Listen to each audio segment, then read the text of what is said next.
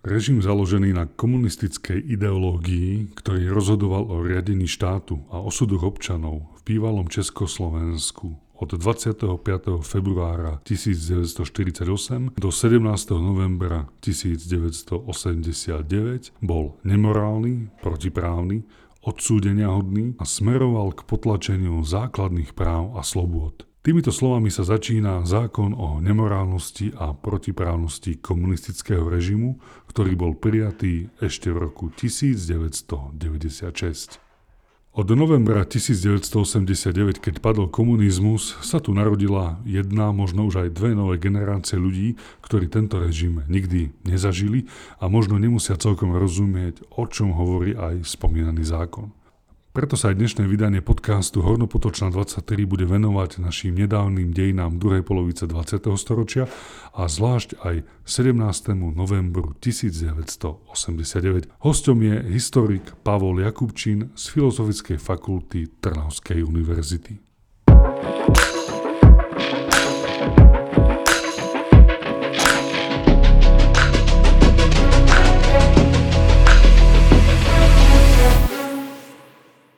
Pane Kupčin, prečo nezabúdať na november 1989? Určite by sa dalo vymenovať viacero dôvodov. Jedným z takých, ktoré ja si myslím, že sú dôležité, je, že naozaj ten november priniesol zmenu režimu, ktorý, ktorý tých 40 rokov bol režimom, ten komunistický totalitný režim, ktorý, ktorý potláčal základnú slobodu medzi ľuďmi, základnú slobodu Eh, vyjadrovania sa, slobodu publikovania, slobodu pohybu, eh, združovania sa, eh, slobodu jednoducho žiť ten život ľudí, ako, ako oni mali záujem a, a jednoducho ten režim bolo dobre, že skončil a bolo, je dobré si to pripomínať, že takýto režim tu mohol byť a je to práve november, ktorý nám to, tie udalosti novembra, ktorý nám to dokáže najlepšie pripomenúť a, a, a tiež poukazuje na to, že jednoducho ten režim Eh, skončil. Samozrejme, boli tam viaceré ako keby dôvody aj zahranično-politické, ale eh, ten, ten taký hlavný impuls dávali ľudia. Ľudia, ktorí jednoducho už mali dosť uh, celého toho diania, čo sa dialo v Československu v tých predchádzajúcich desaťročiach. Čiže to je tiež podľa mňa taký, taký zaujímavý a, a pripomínania si hodný moment, že keď ľudia jednoducho si vza, sa rozhodli niečo robiť, rozhodli sa aktivizovať sa, alebo teda angažovať sa viac, tak, e, tak prišiel ten november 89. Boli súčasťou tej zmeny a toho angažovania sa študenti? To ako vieme, tak študenti tvorili úplne takú tú prvú iskru e, v celom, v celom tom dianí. E, boli to práve tie udalosti okolo, okolo oslavy Medzinárodného dňa študentstva, ktorý, ktorý sa pripomínal vtedy aj, aj tak ako dnes 17. novembra. A, a práve študenti ako keby boli tí, ktorí, ktorí začali taký ten odpor, uh, o, o, viditeľný, organizovaný odpor voči, voči teda tej štátnej moci.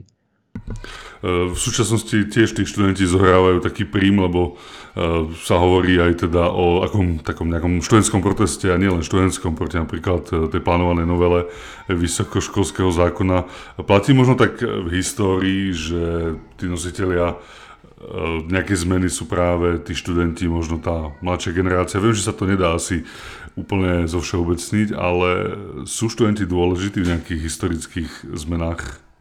No, ono v mnohých eh, situáciách sa to, sa to keby opakuje, tá, taká scéna, že, alebo ten scenár, že uh, študenti sú, viete, ako mladí ľudia, všeobecne všade vo svete, mladí ľudia sú, sú skôr takí náchylní, alebo takí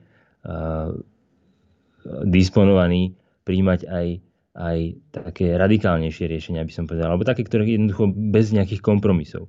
A sú to práve mladí ľudia, ktorí možno často mm, majú na to aj odvahu, aj chuť a niekedy si možno neuvedomujú ešte všetky tie dôsledky, ktoré už tí starší by, by zvažovali a, a možno, že aj akože tak váhali. Ale práve takouto svojou radikálnosťou mladí ľudia, a teda študenti, dokážu možno veci, otvárať nové veci a posúvať tie veci potom dopredu.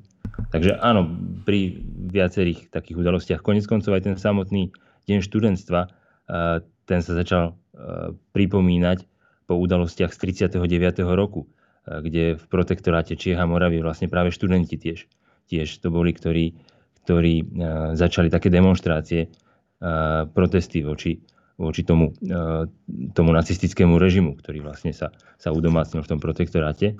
Čiže tiež to boli študenti, ktorí vlastne spustili tam, tam tie udalosti v 39. roku. Samozrejme, mnohí študenti boli nadchnutí práve aj ideológiou komunizmu, práve možno takou nejakou revolučnou náladou, takže pred tými 100 rokmi, keď vznikla komunistická strana, tak zrejme získala aj mnoho priaznicov medzi študentmi a mladými ľuďmi, takže zrejme to, že byť to neznamená, že je človek vždy na správnej strane histórie.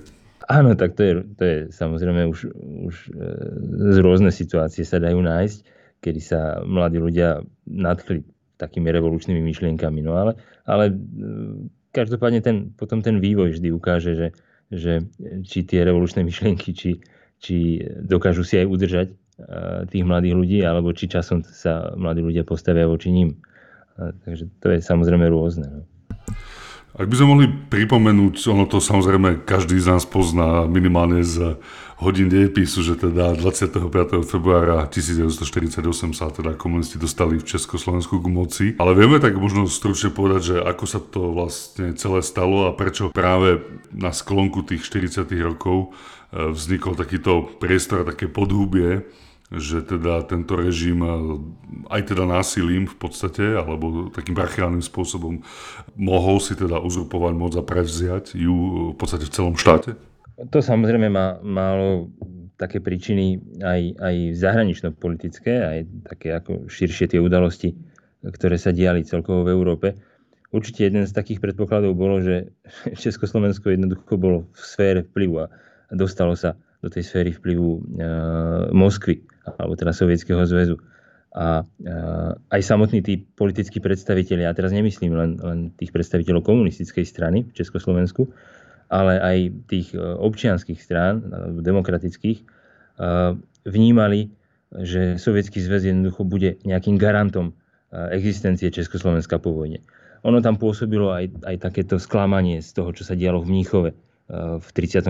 roku, že, že tie západné demokracie predovšetkým Francúzsko a Veľká Británia dali ruky preč od Československa. A preto vlastne mnohí tí politici po vojne, aj napríklad na čele s Edvardom Benešom, ktorý sa opäť stal teda prezidentom, uh, už, už ako keby na sklonku vojny určovali tú orientáciu Československa na sovietský zväz.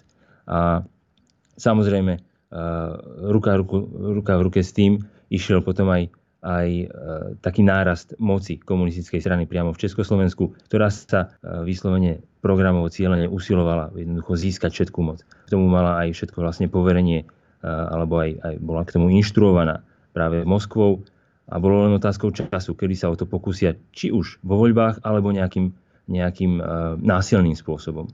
Tak to prebehlo vlastne aj v okolitých krajinách, kde tiež práve v tých krajinách, ktoré oslobodila Červená armáda, tak, tak jednoducho komunistické strany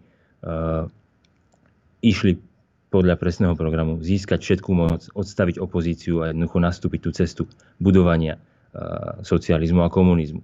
Takže aj v Československu ťažko si predstaviť, či by sa to mohlo vyvíjať inak, či by v prípade, že by nejaká tá domáca politická scéna, opozícia voči komunistom sa výraznejšie zaktivizovala, či by neprišiel zásah práve, práve zo strany Moskvy, ktorá by sa snažila ako keby udržať eh, v Československu pri moci tých komunistov. Ako samozrejme, to sú, to sú hypotézy, ktoré ťažko dneska zistíme, ale uh, uh, bolo to zasadené, ten celkový vývoj aj do tej, do tej akoby medzinárodno-politickej situácie. Po prevzatí moci eh, prišli teda tie 50. roky, ktoré sú označované naozaj za také možno najtvrdšie, najťažšie obdobie toho komunizmu voči teda hlavne politickým väzňom a nepriateľom režimu. Prečo si režim hľadal týchto nepriateľov a ako sa s nimi vysporadoval? Mm, to, bolo, to bolo takou jednou črtou uh, tohto režimu, ale ono treba povedať, že to sú vlastne všetky totalitné režimy ako také majú, majú niektoré teda spoločné črty a jednou z nich je hľadanie nejakých nepriateľov, čo má, čo má ako keby e, posilniť zomknutú spoločnosť e, na, vo vnútri, čiže hľadanie vonkajších nepriateľov a zároveň aj hľadanie nepriateľov vo vnútri spoločnosti. Čo sú zväčša tí, ktorí, ktorí tvoria nejakú potenciálnu opozíciu, tí, ktorí by mohli uh, oponovať, tí, ktorí by mohli jednoducho kritizovať, nesúhlasiť s tým, tou ideológiou ako takou a s tým režimom. Čiže takisto v Československu, v komunistickom Československu ten režim naozaj hľadal si jednak teda nepriateľov návonok, čo mali byť teda tie, tie, uh, tie kapitalistické štáty alebo tie imperialisti západní, ktorí mali pripravovať nejakú vojnu a zároveň teda vnútorných oponentov, či už skutočných, pretože naozaj boli ľudia, ktorí, ktorí e, nesúhlasili s tým, čo sa dialo, alebo aj potom domnelých, vôbec ako keby vykonštruovaných nejaké skupiny oponentov. No a samozrejme toto bol aj taký nástroj, e, ako, ako aj tú spoločnosť zastrašiť. Jednoducho naozaj tie 50. roky, kedy často išiel proces za procesom a, a tie vykonštruované procesy, kde sa ľudia, celé skupiny teda tých ľudí priznávali k nejakej protištátnej činnosti a, a k, k snahe zvaliť alebo povaliť ten režim, tak mali tieto režimy, alebo teda tieto procesy mali pôsobiť aj ako teda taká psychologická, či taký prvok na spoločnosť, že sa neoplatí nejako stavať voči režimu a že teda režim s tými, ktorí sa voči nemu čo len trochu chcú nejakým spôsobom zopriť, tak s nimi tvrdo zatočí. Tento rok nie je až taký úplne bohatý na výročia, ktorým by sme si mohli pripomenúť eh, nejaké tie, tie hrozy bývalého režimu. Eh, skôr sú to tie osmičkové roky 48-68, ktoré sa dajú pripomínať, alebo teda ten deviatkový 89 po páde režimu. Ale predsa len je tu minimálne jedno zásadné výročia, to je rok 1951, rok mnohých popráv a teda aj tých spomínaných vykonštruovaných procesov a monster procesov. Mohli by sme teda pripomenúť tento rok 1951, čo také zásadné sa v Československu pred tými 70 rokmi udialo? Bol to rok, v ktorom vlastne ako teda pokračovali mnohé tieto súdne procesy. Asi na tie slovenské pomery takým najznámejším, e, najznámejším z procesov bol veľký proces s biskupmi, s tromi katolickými biskupmi na Slovensku, ktorý e, čo do, čo do takého rozsahu, poviem, e, v podstate bol najväčším procesom vôbec v týchto krajinách Strednej Európy, vzhľadom na to, že vlastne naraz boli odsudení traja katolíckí biskupy, a to bol teda Jan Vojtašák, Peter Pavel Gojdič a biskup Michal Buzalka. Takže to bol proces, pri ktorom naozaj sa naplno ukázala taká tá mašinéria prípravy týchto procesov, kde, kde tí biskupy sa tiež priznávali v všetkým tým protištátnym činom a, a k snahe vlastne podvrátiť republiku. A samozrejme režim sa to snažil využiť aj propagandisticky, kedy také hlavné časti z tohto procesu boli dokonca vysielané rozhlasom, aby ten vplyv na, na obyvateľstvo a predovšetkým na Slovensku, na to silne religiózne obyvateľstvo, veriace obyvateľstvo, aby ten vplyv bol čo najväčší. V takomto duchu uh, možno ten rok 51 potom prebiehal.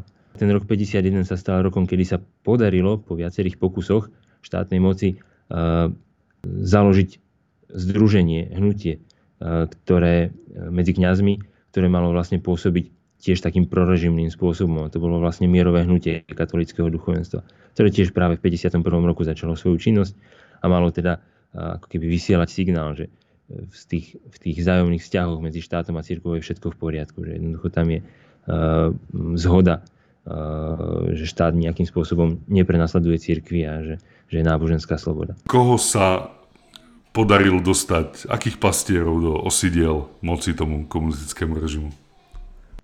No, naozaj, že ten proces v tom 51. s biskupmi, tak on, on pôsobil tak ako keby zastrašujúco aj na tých zvyšných biskupov, ktorí síce tam neboli zaradení, e, ale väčšina z nich bola v domácej izolácii, čiže v tom čase už boli držaní v podstate v tých svojich biskupských e, sídlach, alebo teda na niektorých takýchto miestach, kde, kde im bol obmedzený kontakt so svetom. A malo to teda tiež aj, aj na nich takú psychologickú, ako keby taký psychologický dopad, že, že e, zastrašenie odradenie od nejakého angažovania sa. Ono vlastne, si, keď si uvedomíme, že ešte v 49. 50. roku biskupy veľmi, veľmi aktívne vystupovali a vlastne aj tá pripravovaná schizmatická katolická akcia, ktorá bola v 49. tak práve vďaka ich e, angažovaniu sa nepodarilo nejaký rozvinúť ju medzi ľuďmi. A o dva roky neskôr vlastne e, aj po tomto procese vlastne v 51. roku už, už biskupy fakticky nevystupovali proti proti viacerým takýmto tým, tým aktivitám režimu, napríklad aj pri tom založení mierového hnutia katolického duchovenstva. Biskupov samotných sa, sa nepodarilo úplne zlomiť na takú nejakú takú bezbrehú spoluprácu, ale tak štátnej moci sa podarilo získať viac menej kňazov, takých tých radových kňazov niektorých, ktorí, ktorí už aj predtým ako keby mali niekedy blízko k, práve k takým ako keby ľavicovým myšlienkam. Niekedy to boli kňazi, ktorí sa angažovali alebo ktorí sa zapájali do odboja v rámci Slovenského národného povstania, prípadne kňazi, ktorí už v tom povojnovom období ako keby v niektorých otázkach nachádzali takú spoločnú reč aj s, aj s, s komunistickými predstaviteľmi. No a predovšetkým kňazi, ktorých, ktorých dokázali ako keby získať aj na základe nejakého ich konfliktu so svojím, so svojím biskupom alebo so svojím teda nejakým ordinárom, kde to bol jeden z takých, z takých tiež momentov, na čom, na čom tých kňazov ako keby sa snažili postaviť voči biskupom, že teda má konflikt, tak my ho podporíme a získame na svoju stranu. Čiže ona tá skupina naozaj výrazne angažovaných kňazov v prospech štátnej moci nebola veľká, tých, ktorí, ktorí vyslovene aktívne sa angažovali, ale, ale uh, tým, že štádiu vlastne štátna moc tú skupinu veľmi ako keby pretláčala a veľmi ju podporovala, tak tak e, dostávali priestor, široký priestor. Len pripomeniem, že vy ste autorom monografie Pastieri vo sílách moci práve o tomto vzťahu komunistického režimu a katolických kňazov v rokoch 1948 až 1968.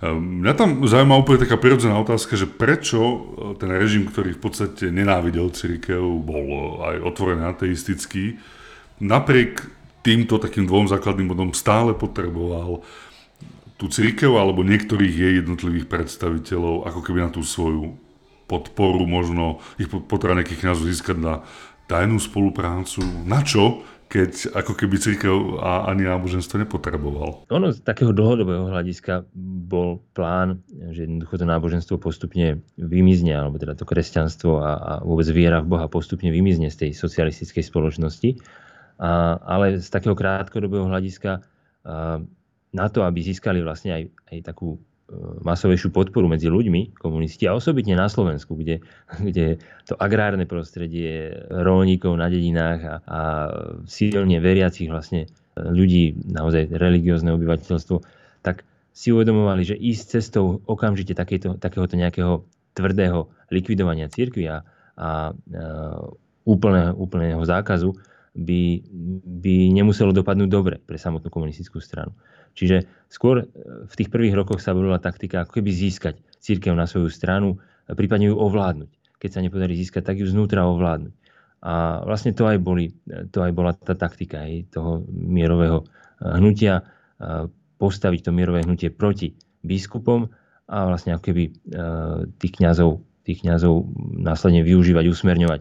Veď Konec koncov tie, tie aktivity, ktoré v tých 50. rokoch sa diali v rámci mierového hnutia katolického duchovenstva na tej najnižšej úrovni, napríklad teda na tých poradách v dekanátoch, e, na rekolekciách, e, teda, no, už to fakticky neboli rekolekcie, boli to také mierové porady e, kňazov v dekanátoch, tak na nich práve to usmerňovanie išlo smerom, aby pôsobili na ľudí tým želaným spôsobom tí kňazi. Čiže, ja neviem, v období pred pred žatvou, aby, aby ich vlastne usmerňovali, aby aj tie kázne boli tak zamerané, že treba, treba e, vlastne zožať tú úrodu, aby pred voľbami, aby na ľudí vplývali tí kňazi, že, že treba ísť k voľbám a že treba sa vyjadriť v tých voľbách.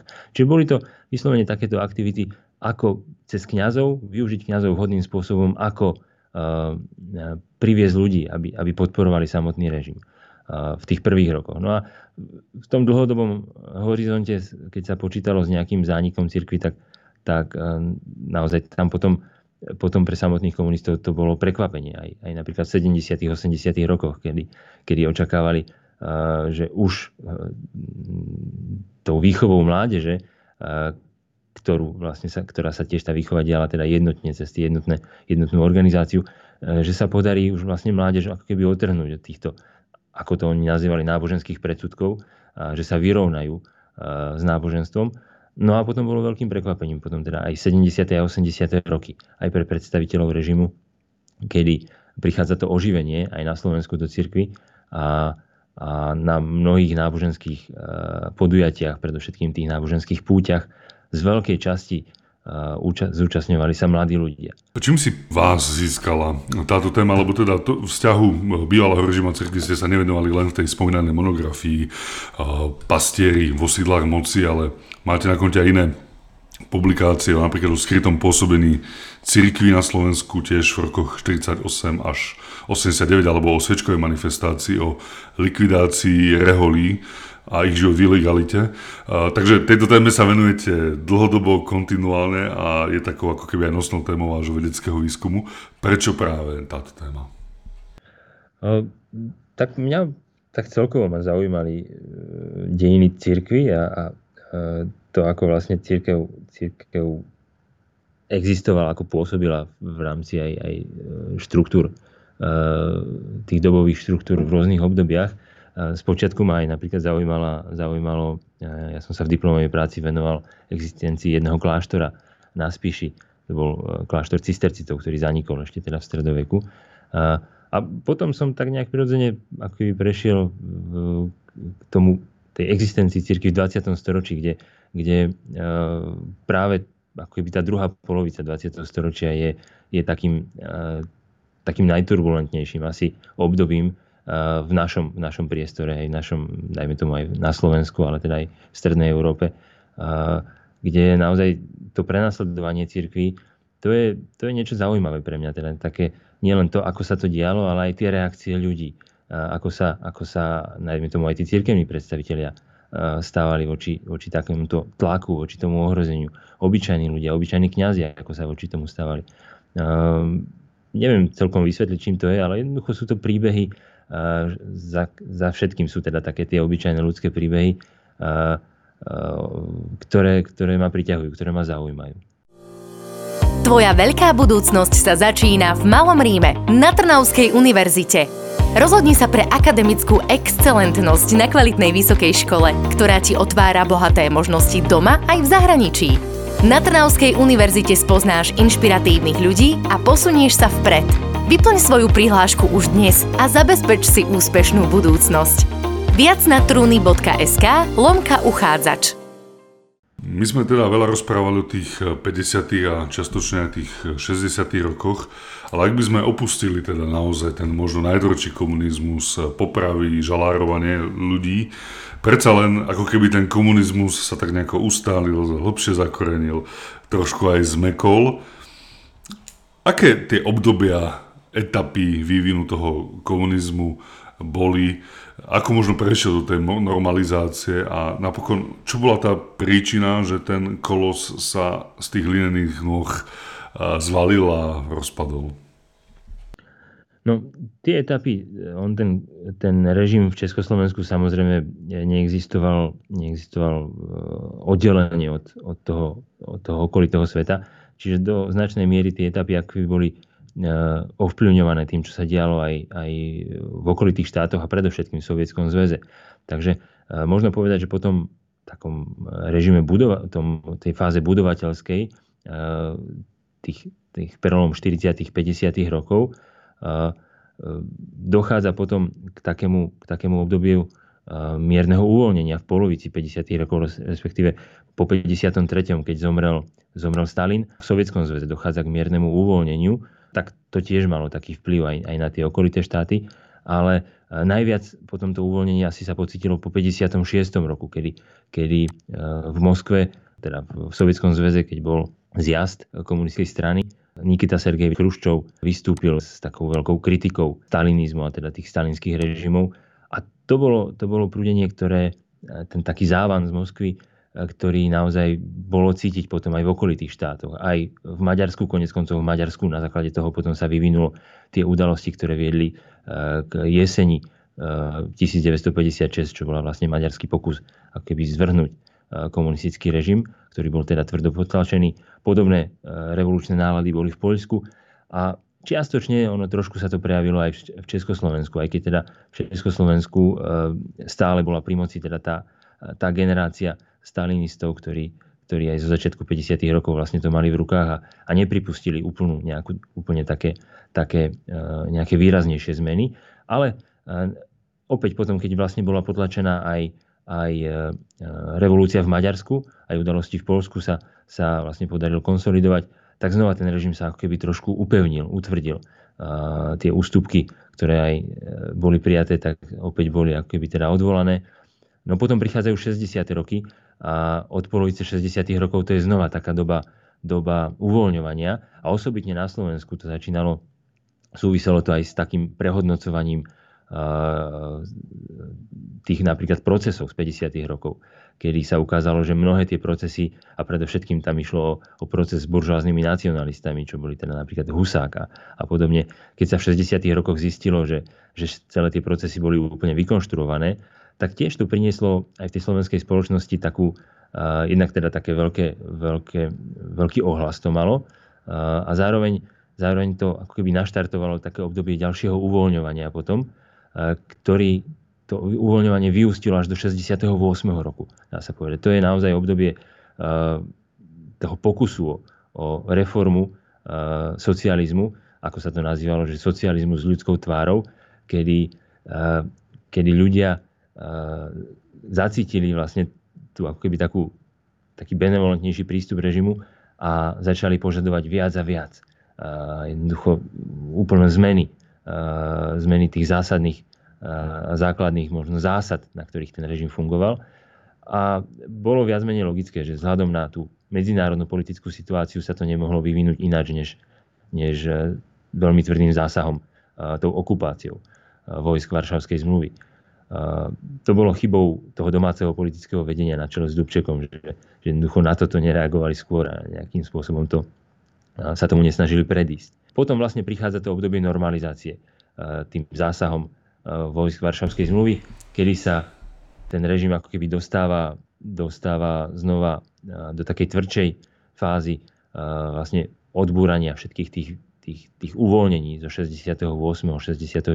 roku. No a to sú vlastne potom tie roky 70. 80. ktoré nazývame súhrne ako normalizácia, kedy, kedy je to taká ako keby režim sa snaží o takú, takú spoločenskú dohodu s obyvateľstvom, že za to, že sa ľudia nebudú výraznejšie sa, sa zapájať do toho politického diania, tak sú im poskytnuté také, ako sa hovorí, také základné, základné výdobytky socializmu, že každý má prácu, každý má bývanie a, a relatívne Československo bolo ekonomicky v porovnaní napríklad s Poľskom alebo Maďarskom ekonomicky na tom relatívne dobre, čo sa týka napríklad aj zásobovania v obchodoch. Čiže tam sa už očakávala skôr taká, taká neangažovanosť ľudí, také stiahnutie sa do takej tej, ako sa to volalo, sivej zóny, kde, kde jednoducho ľudia budú pri niektorých tých udalostiach dajú manifestačne najavo, že režim podporujú, že podporujú vedúcu úlohu strany, komunistickej strany, ale ináč sa nebudú nejako výraznejšie angažovať. A za, tak, za také v podstate mlčanie môžu si užívať tie také niektoré výhody. Spomínate výhody aj možno taký ten lepší ekonomický status Československa oproti povedzme tomu Polsku, ako ste e, vraveli.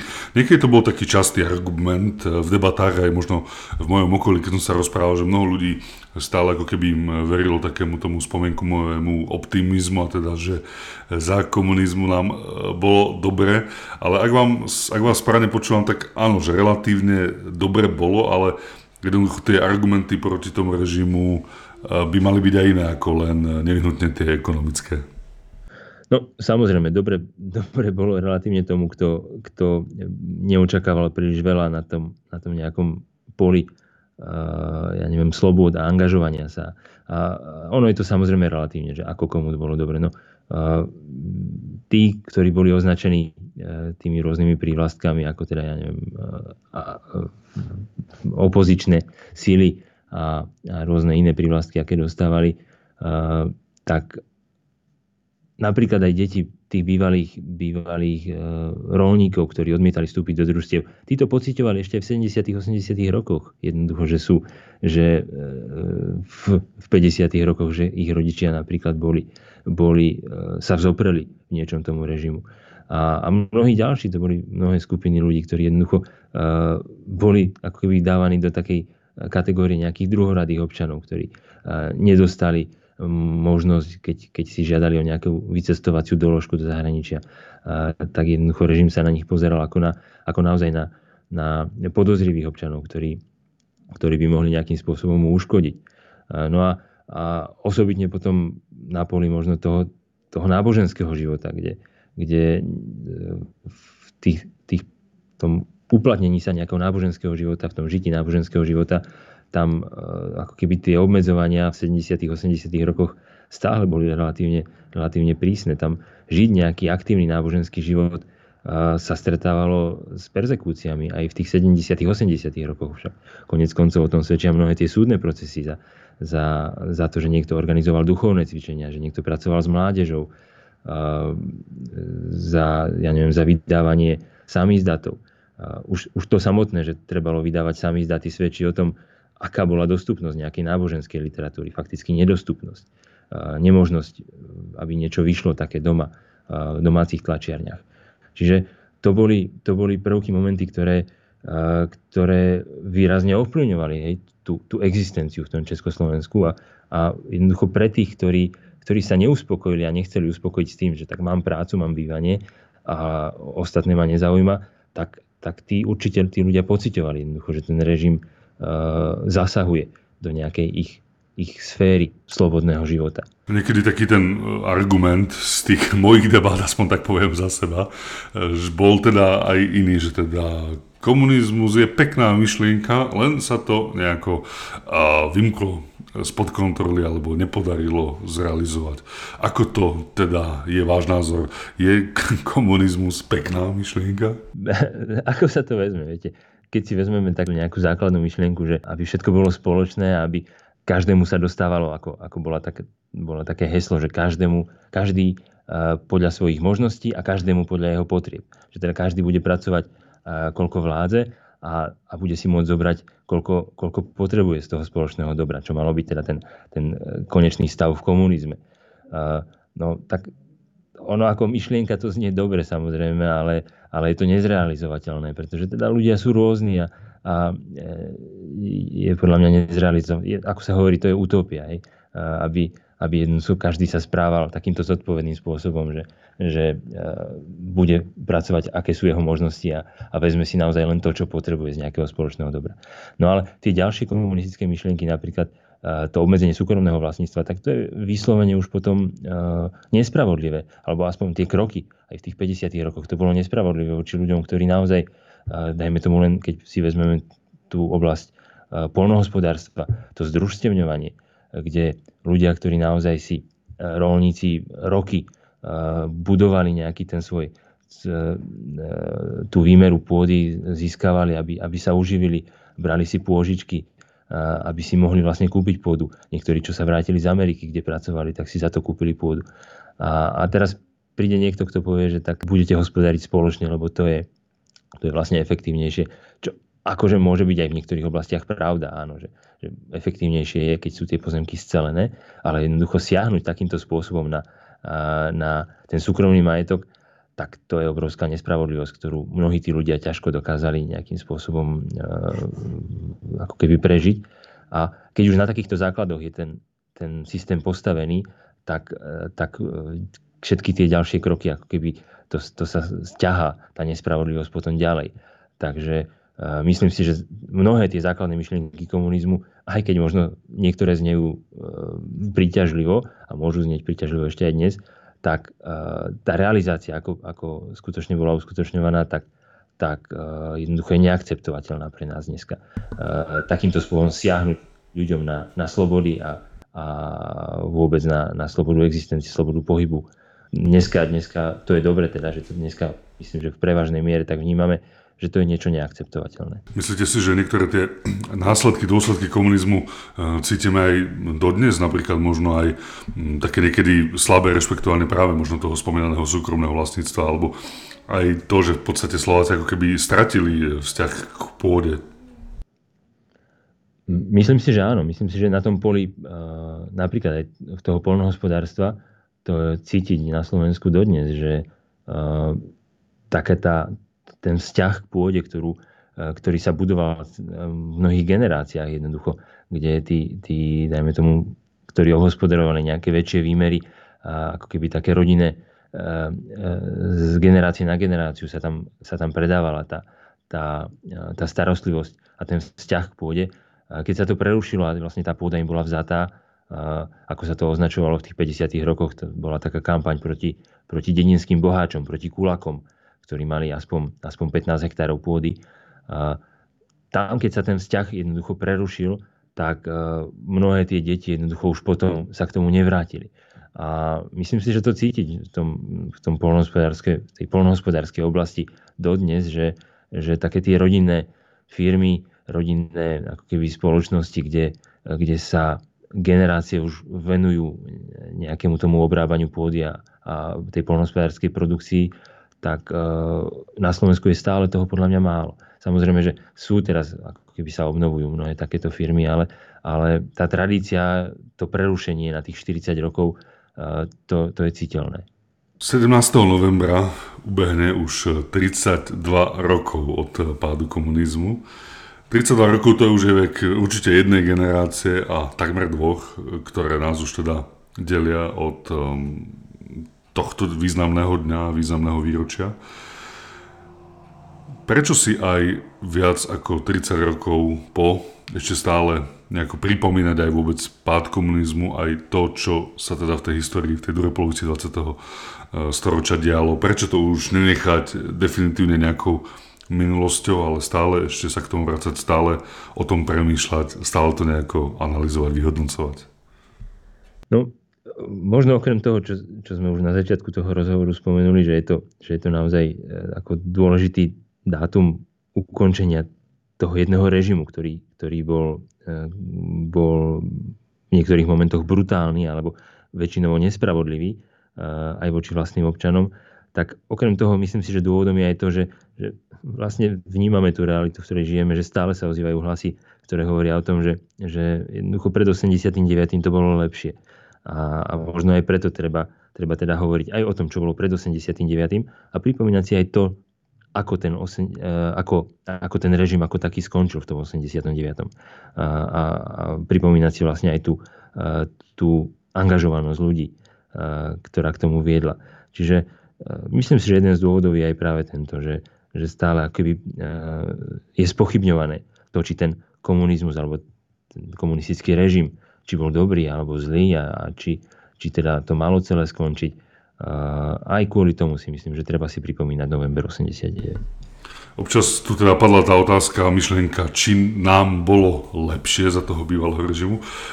Obráťme ju trošku, túto otázku, a teda či nám bude lepšie. Narážam napríklad na to, že v nedávnych českých voľbách sa teda komunisti po 100 rokoch už nedostali k moci a teda nedostali sa ani do poslaneckej e, snemovne. Na Slovensku v podstate tiež nepôsobí e, v parlamente priamo komunistická e, strana. E, je teda predpoklad, že komunisti a tento režim a ideológia odchádzajú teda tzv. na smetisko dejín? No, priznám sa, že toto je už skôr taká otázka možno pre z takej politologickej oblasti, kde ja úplne sa, sa necítim byť doma, ale uh, myslím si, že, že tie, to samotný, tá, ten spôsob, ako, ako ten režim, ako tie myšlienky komunizmu boli, boli realizované uh, v tej druhej polovici 20. storočia, uh, to už je spôsob, ktorý naozaj sa asi opakovať nebude. Jednoducho taká tá, tá citeľná vláda šta, jednej strany a, a vlastne všetky tie obmedzenia, ktoré prichádzali. Ten komunizmus bol totalitný režim a myslím si, že e, nejaká iná podoba totalitného režimu sa, sa veľmi ľahko môže znova dostať, dostať vlastne akoby k moci. Netrúfnem si povedať, že a, za akými črtami, akými prvkami, ale ako snaha udržiavať a, takú tú nejakú úroveň slobody. Konec koncov to teraz nepoviem žiadnu svoju myšlienku ani nič nové. To sa bežne s tým človek môže stretnúť aj, aj v médiách. O tom, že, že vlastne za tú slobodu každá každá generácia musí stále sa usilovať a musí stále bojovať. Čiže myslím si, že keď aj nie je komunizmus ako taký, alebo teda ten režim, že by sa vrátil, tak pre nás to minimálne môže byť inšpiráciou ktorý ešte relatívne poznáme, to, čo sa tu dialo pred 89. Môže to byť inšpiráciou v tom, že, že máme relatívne nedávnu skúsenosť s totalitným režimom a mali by sme si byť vedomi toho, že nejaká forma totalitného režimu, nejaké, nejaké aspoň tendencie e, k totalitnému obmedzovaniu ľudí sa môžu opäť objaviť a jednoducho je dobré, je dobré e, si teda pripomínať aj z tohto dôvodu, že čo tu bolo a nedovoliť, aby, aby sa v akejkoľvek podobe to vrátilo. Vy pôsobíte v Trnave. Je nejaká spojitosť aj tohto mesta, prípadne nejakých Trnavčanov, práve aj vo väzbe, povedzme k tomu bývalému režimu, že napríklad tá Trnava zohrala nejakú rolu možno aj v tom páde bývalého režimu. Aké tam možno boli pohyby, alebo viete niekoho vypichnúť z Trnavy alebo z regiónu? No, no, Trnava sa veľmi skoro zapojila, už keď, keď by sme hovorili potom o tých priamo novembrových udalostiach, novembra 89, tak Trnava tým, že tu vlastne bolo, bola fakulta vysokej školy a teda tiež študenti, ktorí, ktorí boli ako keby takým urýchlovačom v tých, tých mestách, kde boli rôznych tých akcií, uh, že práve tam, kde boli vysoké školy, tak, tak tí študenti začínali, začínali sa tak združovať a požadovať a pripájali si sa, podporovali vlastne tých, tých študentov v Bratislave a v Prahe. Tak zároveň Trnava tým, že tu bolo divadlo, to bola ako keby druhá taká skupina práve tí herci divadiel, ktorí sa pridávali a podporovali týchto študentov. Čiže Trnava bola tiež mestom, kde, kde pomerne skoro sa objavili e, na Gotwaldovom námestí vtedajšom, čo je vlastne dnešné to trojičné námestie, tak sa, tak sa začali organizovať práve takéto e, manifestácie, alebo teda také zhromaždenia na podporu tých požiadaviek tých opozičných skupín a predovšetkým teda verejnosti proti násiliu, proti vlastne tomu komunistickému režimu. Takže v tomto zmysle Trnava naozaj popri tých ďalších veľkých mestách, kde, kde tie udalosti prebiehali ako v takom prvom slede, tak Trnava sa zaradila vlastne k týmto mestám. Vy ste sám v Trnave študovali históriu na Trnavskej univerzite a teraz ste sa vrátili za katedru ako vyučujúci, ako pedagóg na katedre histórie Filozofickej fakulty. E, prečo? Prečo študent a prečo pedagóg? Ono to má, má to také zvláštne čaro, teda pre mňa aspoň. Uh, jednoducho uh, to, že sa venujem teda histórie, venujem sa tým slovenským dejinám 20. storočia, tak je teda preto, a, teda osobitne aj tým cirkevným dejinám, je to preto, že, že ma tak ako sme vravali, že ma to niečím, niečím takým zaujíma, že je to pre mňa, priťahujú ma napríklad aj teda tie osudy ľudí. Veľmi rád počúvam ľudí, ktorí niečo prežili, aj starších ľudí. A teda baví ma poznávať tie dejiny. A osobitne potom má pre mňa také, také čaro môcť sa s tým podeliť e, so študentmi. To je naozaj niečo, čo človeka naplňa. Keď, keď nájde študentov a keď z toho ročníka, každého ročníka aspoň zo pár študentov je, ktorí sa zaujímajú aj o to 20. storočie, pretože nie každý sa zaujíma o všetko, ale a, že ich oslovujú aj tieto udalosti a tieto, tieto vlastne a, tieto, to, čo sa stalo v tom 20. storočí, tak a, môžem povedať, že mňa to osobne teda tak, tak náplňa takou, takou radosťou, keď, keď sa s tým môžem podeliť a vidím u tých študentov záujem a vidím u nich nejaký zápal za tú vec a sami ako keby chcú, chcú ísť na tú cestu a chcú, chcú v niektorých tých témach poznávať tie, tie naše dejiny a bádať a zisťovať, ako to skutočne bolo. Čiže zaujímavé je e, pre mňa teda ako keby tá jedna stránka veci, ten výskum samotný, ale zároveň rovnako zaujímavé je aj, aj podávať takýmto spôsobom výsledky toho výskumu a to, človek, čo sa dozvie, podávať to ďalej, podávať to študentom. Čiže to je niečo, niečo čo uh, ma priťahuje a čo, čo zistujem, že ma teda naplňa. História sa dá študovať na viacerých vysokých školách na Slovensku. Prečo si pre štúdium histórie vybrať práve Trnavskú univerzitu? No, tak Trnavská univerzita nadvezujúc na, na tú tradíciu, uh, tradíciu staroslavnej, teda Trnavskej univerzity z toho 17. storočia, 16. 17. storočia, teda 17. tak jednoducho je taká verná tým, taký, takomu, snaží sa byť verná takomu, takej tradícii univerzitného štúdia, ktoré, ktoré vlastne akoby privádza mladých ľudí k, k tomu poznaniu, že ich učí, ako poznávať, ako, ako spoznávať svet, ako spoznávať v tom odbore, v ktorom, v ktorom teda študujú, ako sa naučiť myslieť, ako, ako získať takú, také ako keby širšie rozhľady. A myslím si, že práve teda Trnavská univerzita, aspoň teda aj u nás na katedre sa k tomu snažíme viesť tých mladých ľudí práve k takej, takému nastúpeniu na tú cestu slobodného spoznávania napríklad aj teda tých dejín, tých našich dejín. Takže myslím si, že, že tí študenti, ktorí sem prídu a, a ktorí to vyskúšajú, tak naozaj sa stretnú s takým podnetným prostredím, ktoré, ktoré ich správne nasmeruje na, na taký, takú ďalšiu cestu v tom poznávaní. Pane Kupčín, ďakujem veľmi pekne. Ďakujem pekne za rozhovor aj ja.